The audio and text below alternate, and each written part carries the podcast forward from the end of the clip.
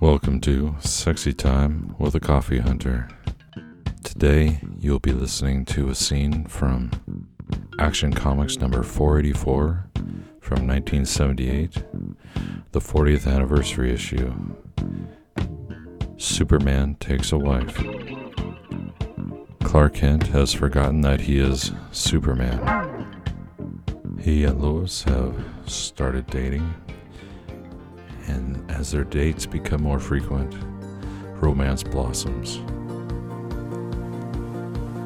Clark has a suggestion for Lois.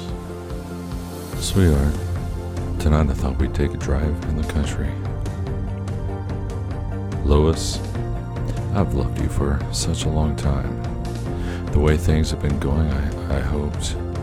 Oh, I can't give you a fancy speech. Will you marry me? It's a beautiful